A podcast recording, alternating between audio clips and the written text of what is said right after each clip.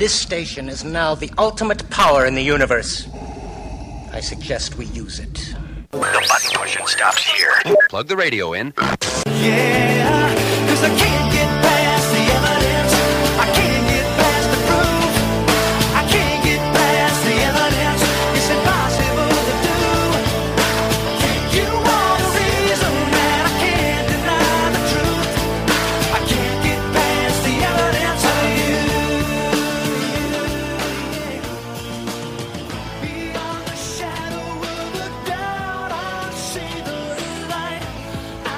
Welcome once again, everyone, to Evidence for Faith.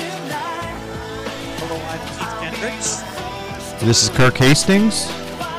and we are together again to explain to everyone the benefits of Christianity, personal happiness, and human flourishing. You can check us out on evidenceforfaith.com.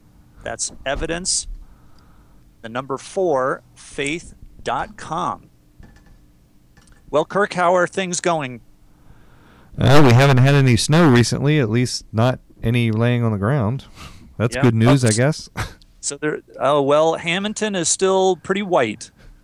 oh, Covered really? Quite a bit of snow. So We have a few snowdrifts here and there, but nothing major. okay. Do anything interesting uh, this week? No, actually, it's been one of those busy but boring weeks. Okay. Well, Dr. Mike and I went to a fundraiser last night in Philadelphia. That was a lot of fun. Ah, It's for the Academy of Music, and we got to see Paul Simon in concert with the Philadelphia Orchestra backing him up. oh, cool. Yeah, it was a lot of fun. And then Nancy and I got to go dancing.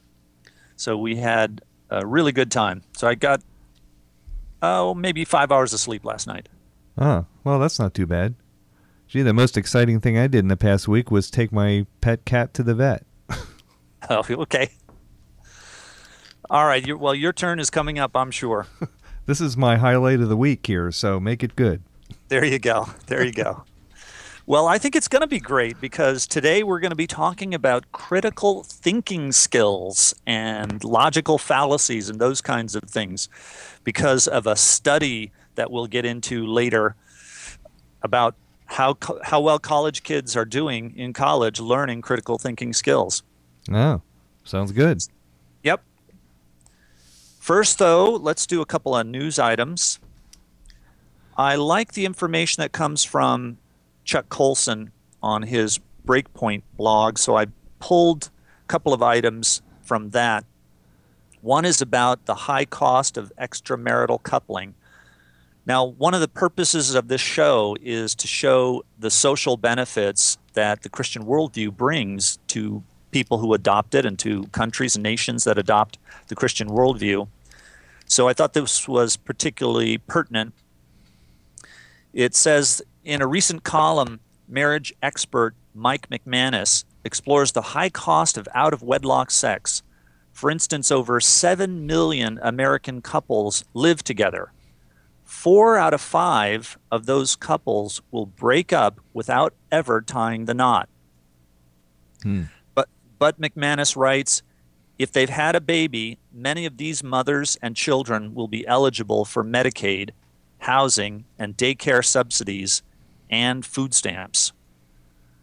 Second, it says even when cohabiting couples do marry, according to a Penn State study, they suffer a higher divorce rate than couples who don't live together first. On average, each divorce involves one child, and like the never married mother, the divorced mom is often eligible for many government benefits. According to the Heritage Foundation, McManus writes 13 million single parents with children cost taxpayers $20,000 each, or $260 billion just in the year 2004. Wow. Yeah. The total probably comes to about 300 billion today, McManus says. And that's just the beginning. A child born out of wedlock is 7 times more likely to drop out of school, become a teen parent, and end up in prison. They are 33 times more likely to be seriously abused. So we've all heard the high rates of STDs you know, that affect teenagers, and those also cost billions to, to treat. So it continues. These figures tell us we need to do more to bring down the illegitimacy rate, starting with giving teenage girls the tools they need to say no to premarital sex. We must also keep fathers accountable for the children they help bring into the world, and we must preserve traditional marriage because redefining marriage to mean nothing more than a contract between two or more people of any gender would further undo the institution of marriage with all resulting costs thereafter. Which is what we are seeing now. Exactly. It continues. Mike McManus, who also is the founder of Marriage Savers, has a few more ideas. States ought to create a marriage commissions to encourage marriage over cohabitation. State welfare offices, he says, ought to provide information on the value of marriage in reducing poverty and increasing wealth, happiness, and longer lives. And we ought to require public schools and publicly funded family planning clinics to teach kids about the long term benefits of rearing children within wedlock over cohabitation. If we did this, we could save hundreds of millions of dollars, McManus writes. And then Chuck Colson goes on to say, well, he's correct. I wish political candidates were brave enough to take on this issue, but they won't. Sex is considered the one great sacred right in our post Christian culture, but the hmm. evidence reveals what happens when we take it out of the God given context of traditional marriage poverty, disease, misery, and yes, higher taxes for all of us. Wow. So that's our one of our news items from breakpoint.org. Now, Kirk, you said you've got something. Yes, That- you. Uh, interesting. I have another Penn State study here that I just heard about today. Uh, they recently did a study among 900 public high school biology teachers, uh, asking them about their feelings about teaching evolution in the uh, public high school. I was Okay. really surprised when I heard these numbers. Uh, I honestly didn't think they were this high. It says that the results of the study showed that 60% of these biology teachers are uncomfortable teaching evolution, 27% are comfortable with it, and get this 13% of them said that they already teach creationism. Wow. That's That- amazing. Yeah, that's. I would not have expected those numbers. no, I wouldn't either. Now, did it go into saying like why are the instructors uncomfortable teaching evolution? Uh, it didn't go into great detail, but it just kind of lumped all the teachers together that had some kind of a problem with teaching it, but it didn't specify what the individual problems were. Okay, so that's interesting. It could either be that they don't feel that they have enough background to be able to teach clearly, or maybe they think it's a political hot issue and so they don't want to get involved.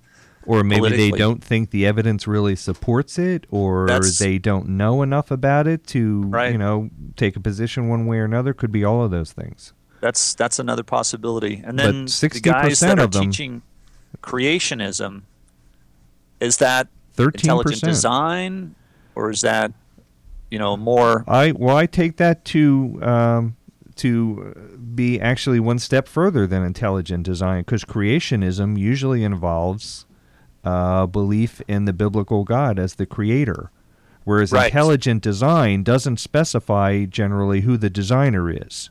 Right. so the un- if the problem- thirteen percent of them are teaching creationism, then I assume that that means they're teaching that the God of the Bible created everything. Well, I wouldn't assume that because some of the critics try to lump intelligent design into the creationist camp.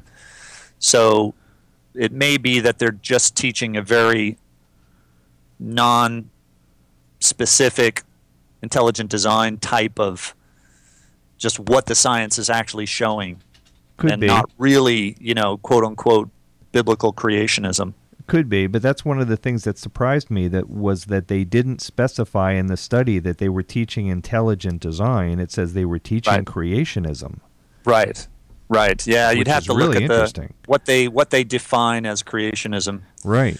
So But you know, this reminds me of a study that was done quite some time ago by Eugenie Scott's organization on science education, where when one of the things they did when they first began, gosh, this was maybe 20 years ago or 25 years ago, was they commissioned a study where they looked at what do kids know about evolution and what do they believe about evolution based on what they know.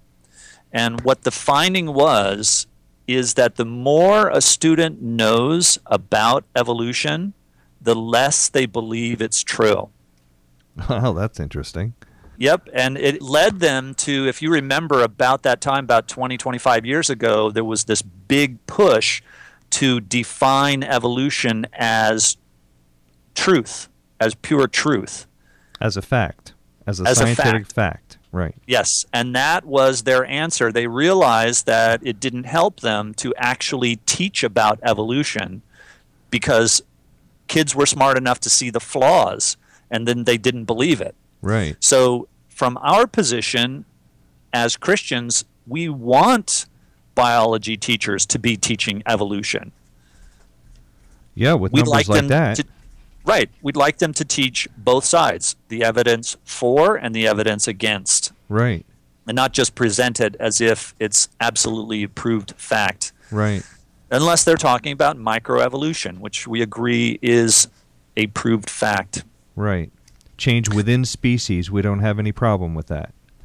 But Correct. when you start talking about one species changing into another, that's where the disagreements come in. And that even depends on what your definition of species is. Because so, for some, a species is just a different color of plumage. Right. You can even play around with the word species and really Right. make it complicated. So if you've got a bird that's got a different color plumage and you're going to name it as a different species, well, then of course microevolution can create a new species because all it's done is change the color of the feathers. right. Yeah. Well, there's another item that came from Breakpoint that I thought was important to discuss. It's about eugenics and a couple of books that have been written recently on the topic.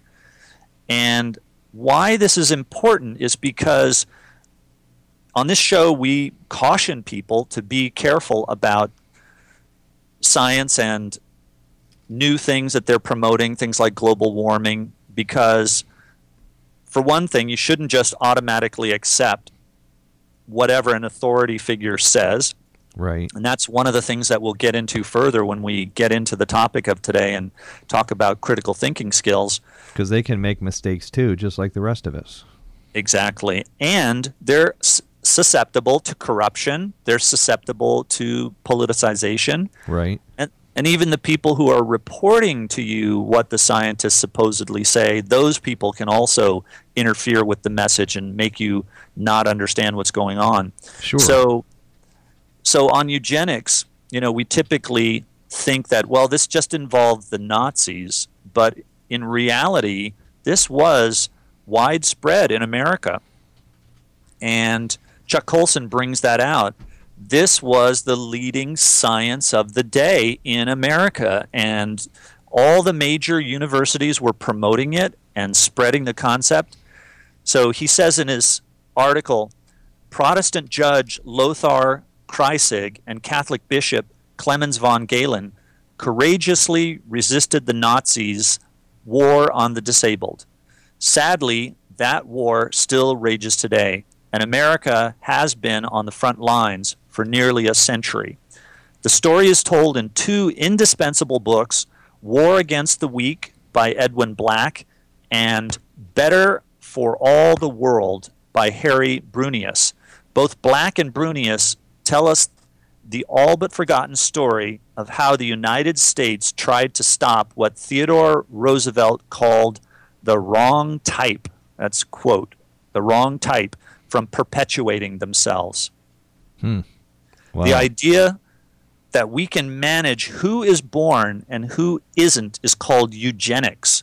It was the creation of an Englishman, Francis Galton, Charles Darwin's cousin. but it didn't really take off until it reached America.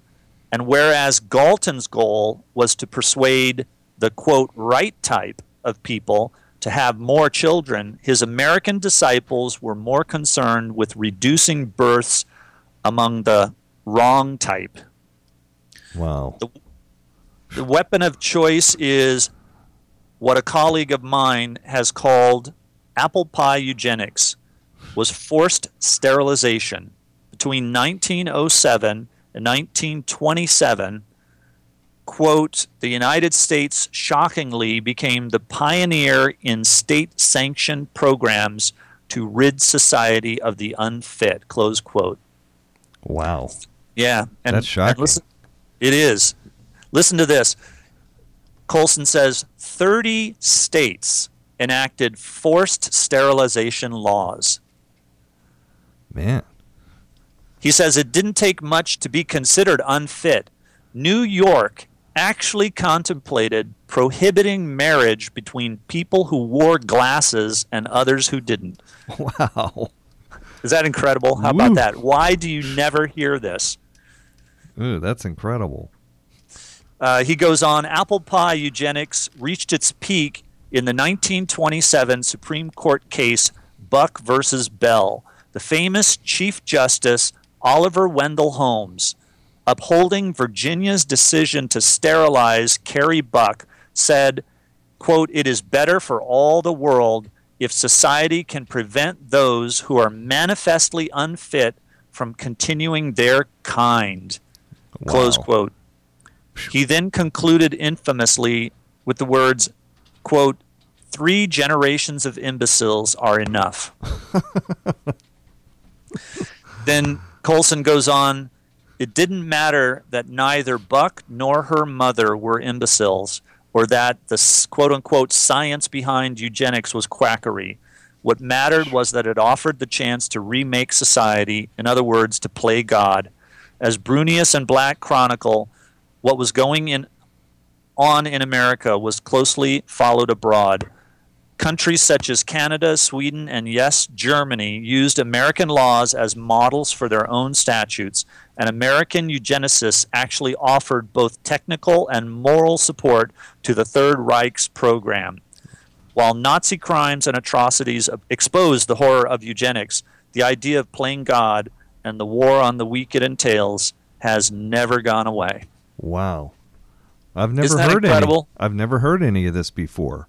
Yep, and you, and you probably won't because it is too critical of the scientific establishment to make much headway in today's journalistic uh, areas. Right. Shoo. That's scary stuff. It is. It is. And the so, scariest thing is who who has the right to decide who's fit and who's unfit. some board of scientists. Geez, So- according to the, those standards, I should never have gotten married because I had glasses in high school, and I'm my wife ya. has glasses. we should Yep. have gotten married. Yep, that's right. All right. Well, let's. You know, we've been getting a lot of emails, and I've been a little slow in responding to some of them. So I thought I'd spend a little time responding to some of these emails. But if you are just joining us, you're listening to Evidence for Faith. I'm Keith Kendricks. And I'm Kirk Hastings. Well, Kirk, this first email is from somebody by the name of Park. We'll just give their first name. Now, this is a really long email. This person sent four pages, and that really bogged me down for a while. I just really didn't want to answer it. It was just so long. so I finally got around to answering it. Of course, I'm not going to read all of this because it would bore the audience to tears.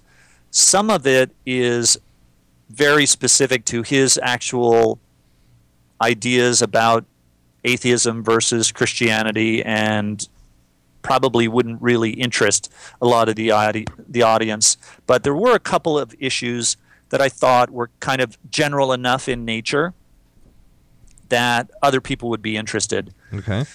so, what he says is Hello, I caught Irreligiosophy's podcast encapsulating the debate that you that they had with you. So I decided to check some facts and pass along some minor errors that I found in your. And then my thing is cut off here, but I think he said it was a one sided analysis. Yes. So he says the first real problem that you come across in your show is the continued assertion that atheists need to prove their rejection of theistic claims. Okay, now I insert right there, I, I put a stop right there because, for one thing, we assert that atheists need to provide evidence. We don't say atheists need to prove because proof takes a lot a lot of times you make a decision just based on probabilities. And so if the evidence is 51% in favor and 49% against, then you ought to choose in favor until the evidence switches. Right. So we do say that they need to provide evidence for their claims. Sure. Then I say, if you are a naturalist and Chuck and Leighton claim that they are, then they should offer evidence that their claim is true. Sure. And their claim is that God does not exist. Exactly. If you try to pin them down, though, they say no, they don't claim that. But then if you ask them, are they naturalists? They say yes, they are. And naturalism is the belief that God does not exist.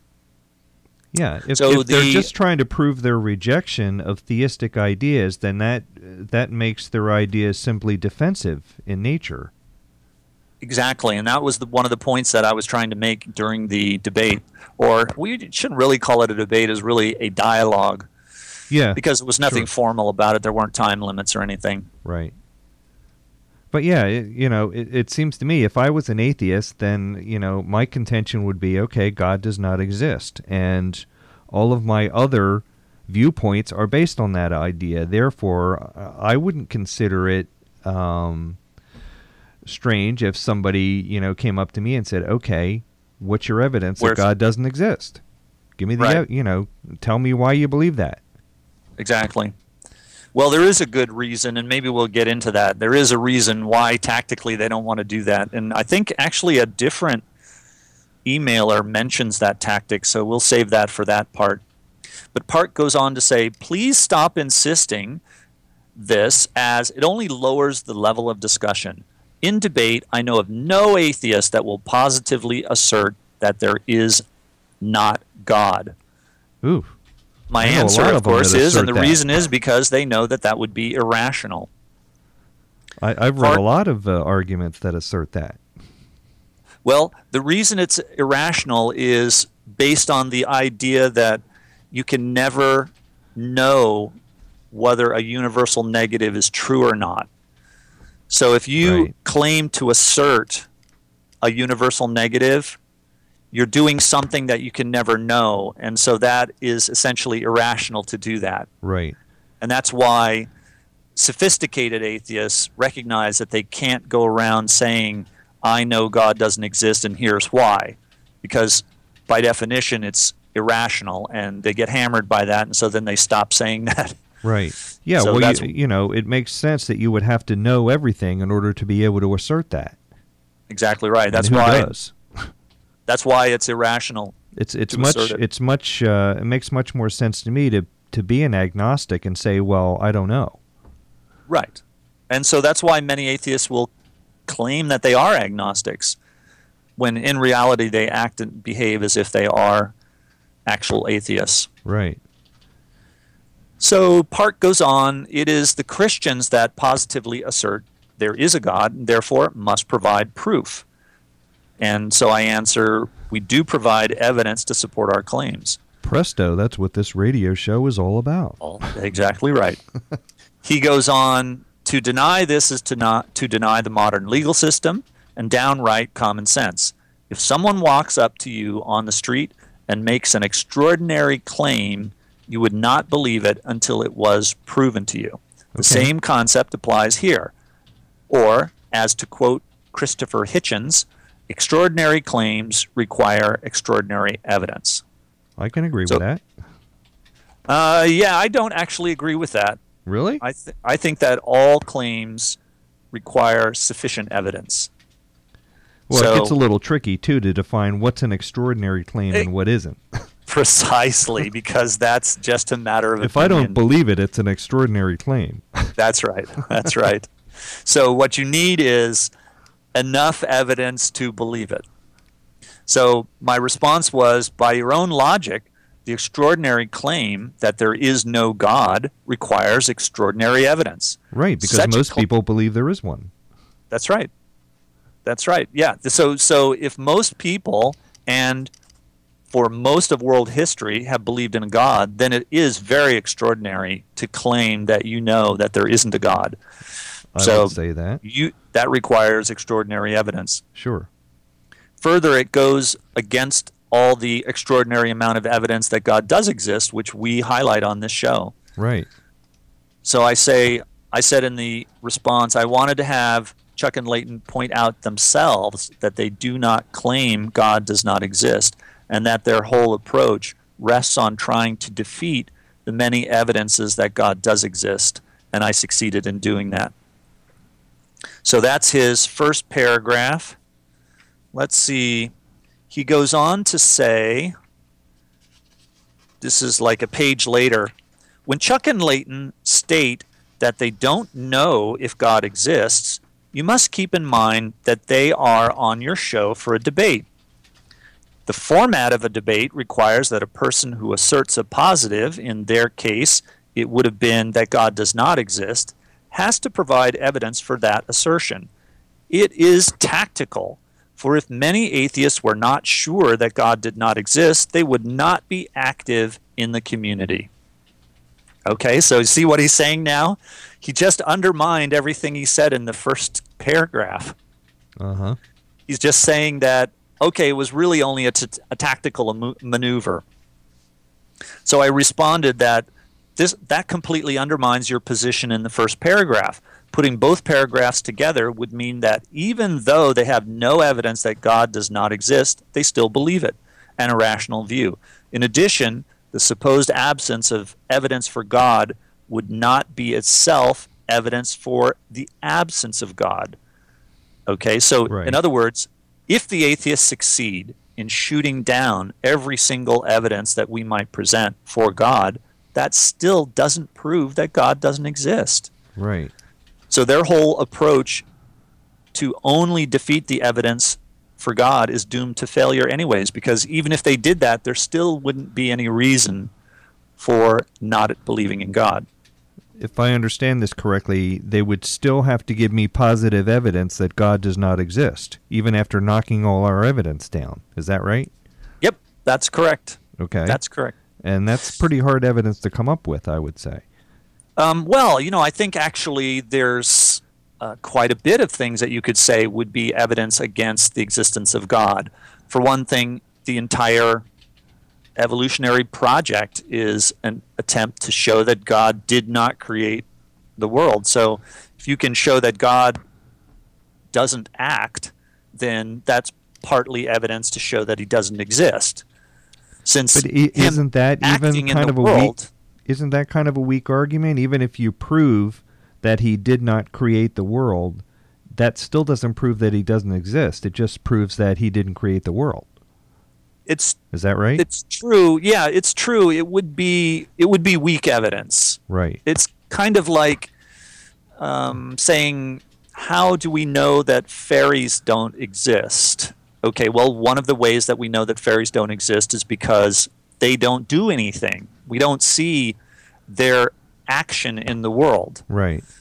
And so you could argue the same way about God. So, in a sense, the whole Darwinistic attempt to show that life could come about and all the species come about without the intervention of a creator is an attempt to show that there is no such creator. So, you know, you have to give them if that's that's their attempt it might be weak evidence, but at least it is some evidence. And I have heard some evolutionists admit that, okay, even if we can show that God didn't create the universe, that still doesn't necessarily prove that he's he's not out there somewhere. It just proves that he didn't create everything that we see. Yeah, it would leave you with some kind of a theistic evolutionary position. Right. Yeah, and a lot So- of people hold that position. Right. It's kind of a halfway in between. You're right, and uh, and again, uh, another possible evidence against God would be the argument for evil. You know, that's been very much a centerpiece in the arguments by atheists against theism. Right. So again, I think it's bad evidence, but that is could definitely be claimed to be evidence. Even though the Bible does deal with that idea. Sure. Oh, there's strong answers against the argument, but And you know, Regardless. you could also say, well, since I can't see God, that means he doesn't exist. And really, I think if, sure, if a I- lot of people were right. honest, I think they would they would realize that that's really what they're basing their belief on is because I can't see him and touch him, he must not exist. and many atheists in past times have used that. I don't see God, I don't hear God, you know. What was it that the cosmonaut said when he was in outer space? I looked around and didn't, didn't see God. Yeah, and he wasn't here, therefore I guess he doesn't exist. Or Right. maybe you're just not out far enough. Right. yeah, step out of the that was what that was that was the response somebody gave. Yeah, step out of the cockpit and you'll meet God. yeah. that's one way to do it. That's right. All right, let's see. So let's continue with Park's email to us. His next paragraph, he says, It is, however, interesting how you continually deflect responsibility for your claims of proof for God. To which I interjected, Please listen to our podcasts where we go over even more evidence for the existence of God than we did during the dialogue with Chuck and Leighton. Sure. But then he says the assertion is made quite regularly that there should be proof of God's in existence if that is the case. That, however, is a fallacious because you cannot disprove the existence of something that does not exist. Okay, now a lot of atheists believe this, so that's why I want to continue reading this part of his email. Although that argument lends itself to this. I would like you to disprove that there is a pink space elephant that orbits Neptune, singing show tunes and grants wishes. If you right, That's a good example. I like right, that. right, he's being funny. if you can disprove that, I would be happy to hear it. However, the simple fact is that claim is on par with the claim that theists make and equally impossible to disprove it actually it's actually somewhat ironic he says for the purposeful ridiculous example i gave would be possible to disprove with the advent of sufficient space travel whereas the confines of the god hypothesis lie outside of the physical universe. Then in parentheses he says an equivocation to say quote somewhere that you can't disprove so ha. All right. Well, why couldn't I disapprove this pink space elephant with a simple telescope? I wouldn't you need could. To tra- I would. You well, I could. wouldn't need to travel to Neptune to find out he, he's not there. I could look through a good telescope and find out he's not there. Yep. Yes, you definitely could. But I think he's he's just trying to say if you push that pink elephant out far enough where the telescopes can't see it, Okay, I got then it. you don't know Right. uh, whether it's there or not. You can't So- disprove that he's in another galaxy or something. Right. Exactly. Gotcha. That's his argument. Right. He continues The irony is such that an obviously absurd and nonsensical claim is actually easier on principle basis to disprove than your own. This irony holds to the idea that if your postulation of God should be claimed legitimate due to the impossibility of positively asserting its non existence, it gives credibility to any idea that lies within the same confines. Not only in your mind is it proof of God, but proof of many gods, since they too cannot be disproved. Okay. All right, so here's what I You got answered to him. another email on that same idea about Zeus, didn't you? That's right. And that's why I thought this was important enough because a lot of atheists make this mistake. So here's what I said take a step back and think what it is you are trying to argue. You are saying that even though there is no evidence that God does not exist, you still believe it. Think about this. If you have no evidence and the other side does, you are probably wrong. But to deal with the specifics of your argument, people in fact disprove the existence of things that do not exist all the time. Sure. Now, remember, he said that it was impossible to disprove the existence of something that doesn't exist? Right. Well, of course, that's not true. For example, when a coroner proves natural causes in a death, he automatically disproves the existence of a murderer. Right.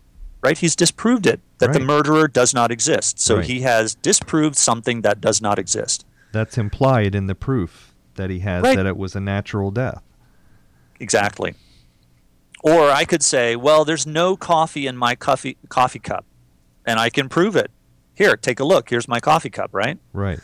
So we have plenty of evidence to believe that elephants cannot survive in space, that no one has launched one into space, and that elephants do not grant wishes or sing. so finally, the, Yes, I'd say the evidence is quite good for that. exactly. So the, there actually is good evidence not to believe it. right.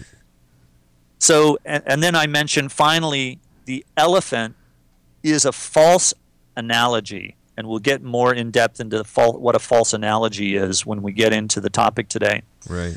Since it is nothing like the God who made space, made elephants, made music, and even made your brain with which you are imagining the elephant. Right. so, so they are nothing like each other. Right. So it's a false analogy. Right. So even though it could be hard to disprove some things, like does a teapot exist in a distant galaxy? Okay, it might be hard to, to disprove that. sure. A creator would not be one of those things. Right. Gotcha.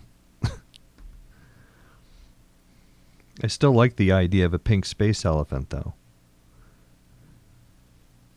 I think that might make a, uh good TV series or something. We could really make something out of that. All right, let's see.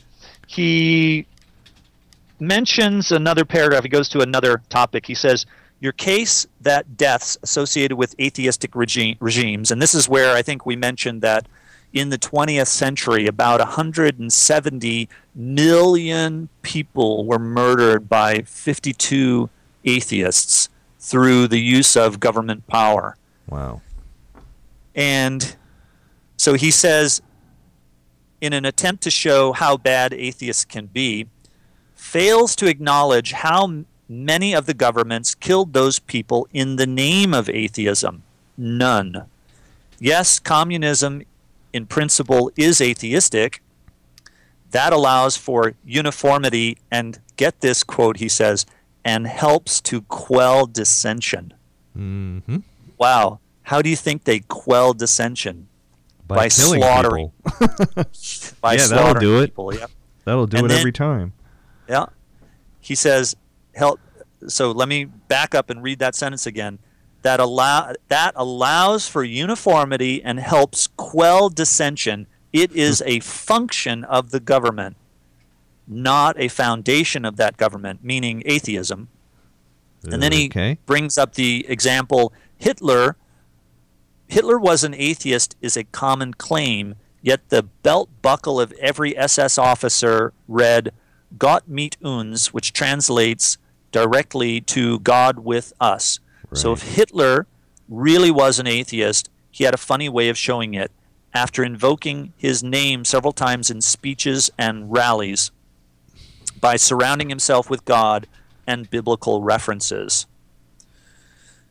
All right, so this is how I answer this claim. Whether in the name of or not, it still remains that atheistic ideas were the ultimate cause of hundreds of millions of murders.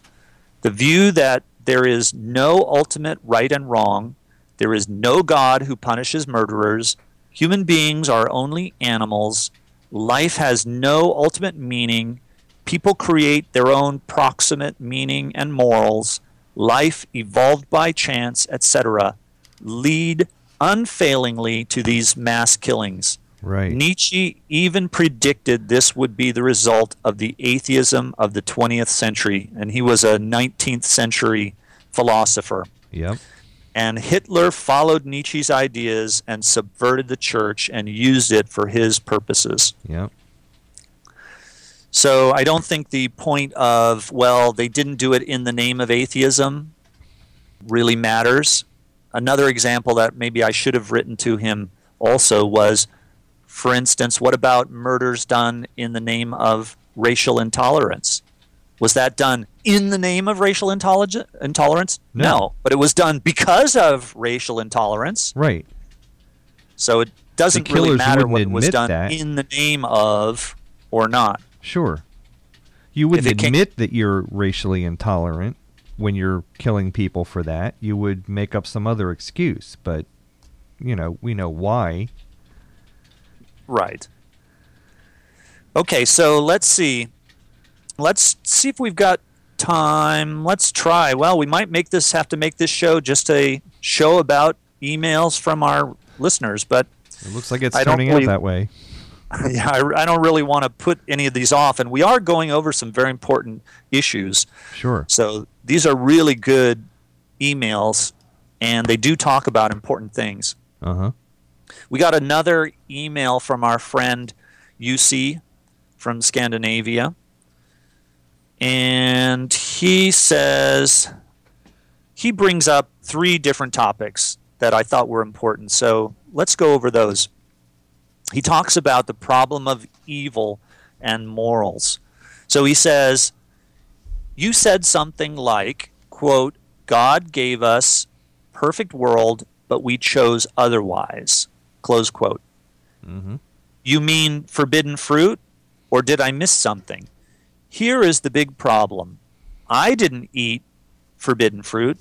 I didn't make choice. I would have chosen perfect world. Of course, who wouldn't if it's literally perfect? But I still got punished, and I feel it's wrong. Why? Do I know it is wrong because God admitted that he did bad against us, or is knowledge of right and wrong from evolution? Okay, good question. And UC, I have to point out for our listeners that UC is from Scandinavia and he admits that his English isn't all that good. So I'm not poking fun at him. I'm just reading it as he's written it and Right. actually trying to correct a little bit of the English as I go along. Right. So there's two parts to that. There's about the problem of evil, and then there's the question about morals.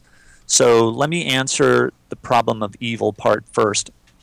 And what I write to UC is that maybe an analogy would help. Let's say that your grandfather was given a perfect car, one that would not wear out or break down. Now, the manufacturer who gave him that car told him adamantly not to put water in the gas tank. If you do, it will break down. Now, Kirk, did you pick up on that I used the word adamantly Yes. from Adam? Okay. Just a, just a little side joke there. Little pun there. Exactly. so he said, Don't put water in the tank. If you do, it will break down. So I continue. Now, your grandfather did put water in the gas tank anyway, and now there are all kinds of problems. It still runs, so he gave it to your father, who also did not follow the manuals, the owner's manual, and then he gave it to you. Now you have this car to drive, and it's very unpredictable and frequently needs repairs. Uh huh. Okay, so that's the situation. Now look back at your paragraph, this the question that you asked. You are asking, I didn't put water in the gas tank. Why is the manufacturer punishing me? Okay, Very so the problem is not what the manufacturer is doing to you. Right. The problem is what your grandfather did to the car. Right. Now, it's true you're not responsible for that. Right. But you are responsible for the parts of the owner's manual that you knew you should have followed, but you didn't. Right. And then I add that the good news is that God has promised to give us a new perfect car, a new life, and a new universe if we accept His amnesty program. Right. So the good news is you are off the hook if you accept Christ. Okay. Sounds good to me. All right, so let's get into the moral side of the argument then, because he did talk about morals in that question. Right. Regarding the evolution of morals, I say if you believe that morals developed over time, okay, right, that's the position by evolutionists. Right. Are you saying that you are more evolved than others? Maybe people in Africa who are slaughtering each other? Does that make you, you see, more highly morally evolved because you don't murder? Yeah, the first thing that struck me when you said that was if if morals evolved, why are we not as a race following the, these moral rules better than we are? Exactly. if they've point. evolved so far, how come we're not paying more attention to them? And why would people suddenly revert back to uh, caveman or pre caveman style behavior? right. Which Right. we see every day in the newspaper. Right? Let's see where where I left off. If people are evolved, then they have no intrinsic or ultimate value in and of themselves. Therefore, any harm that you cause them is not ultimately or intrinsically evil. In the ev- evolutionary worldview, there is no such thing as real ultimate good and evil, and therefore no real morals, just as Nietzsche pointed out. Objective morals require an objective moral law, which requires a moral lawgiver Right. because every moral statement is about a person or given by a person. So that's just the nature of moral laws. There's an oughtness about them that people ought not to behave in a certain way. It's and and the reason you feel that oughtness, hey, I shouldn't do that. Why shouldn't I do that? Because I'm breaking someone's moral law, someone above me. Right. So then let's see, UC brought up the free will argument, and this is brought up commonly by atheists, so we should cover this item. He said, free will. Again, you picked an easy target, totally obsolete and artificially created position to be against free will. Why are you keep on doing this? In short, absence of free will doesn't mean that you know you don't have free will or that you cannot do something seemingly seemingly get that seemingly free decisions if you really want to challenge your views then you really have to listen what we are talking about. There is no point to argue against position we don't have which i agree. There's no point in arguing against a position that they don't have but i am arguing against their real position. So i know that atheists though they claim that there is no such thing as free will, that they believe that there is essentially a your head's being faked out, and that you think you have free will, and so you act in a way that is as if you had free will. So I understand that. That's what my argument is against. Right. So here's what I write to UC. I say, look, it's not me who is against free will. I believe in free will just as 99% of people do for the simple reason that it is personally testable and verifiable. I mean, I can test right now whether I have free will just by deciding whether or not I'm going to raise my arm. If I want to raise my arm, I will raise my arm. So the fact that because naturalism posits that there is no such thing as free will, and that what you experience as free will is just an illusion, and uh, and can be so easily refuted, doesn't count against me. It counts against naturalism. So, because remember, he said, "Oh, this is an easy target." Well, the only reason it's easy is because it's easy to defeat. I, hmm. I do understand the naturalistic view on this. What I am trying to point out is the ridiculous consequences of that view, mm-hmm. including the implication that your belief that you do not have true free will does not come from rational reflection any more than a headache does. right? It's just what your brain tells you. So if your brain tells you you have free will, you think you have free will, but really you don't. It's just like a headache. You just have to follow what your neurons tell you. I love these kind of arguments where they say, "Well, you think you have free will, but you really don't." And the the other similar argument, well, everything looks designed, but it's really not. Right. right. Okay, the last point he brings up is cosmology. He says, You basically rejected Hawking's theory because you feel that there is always something pre existing universe or conditions that lead to existence of universe. You question that, but you can't question with same reasons God has always existed. Is your assumption without any evidence for it? Or tell me, how do you know God has always existed? Because I say so, I feel so, or that is our definition of God, are not answers or evidence for it.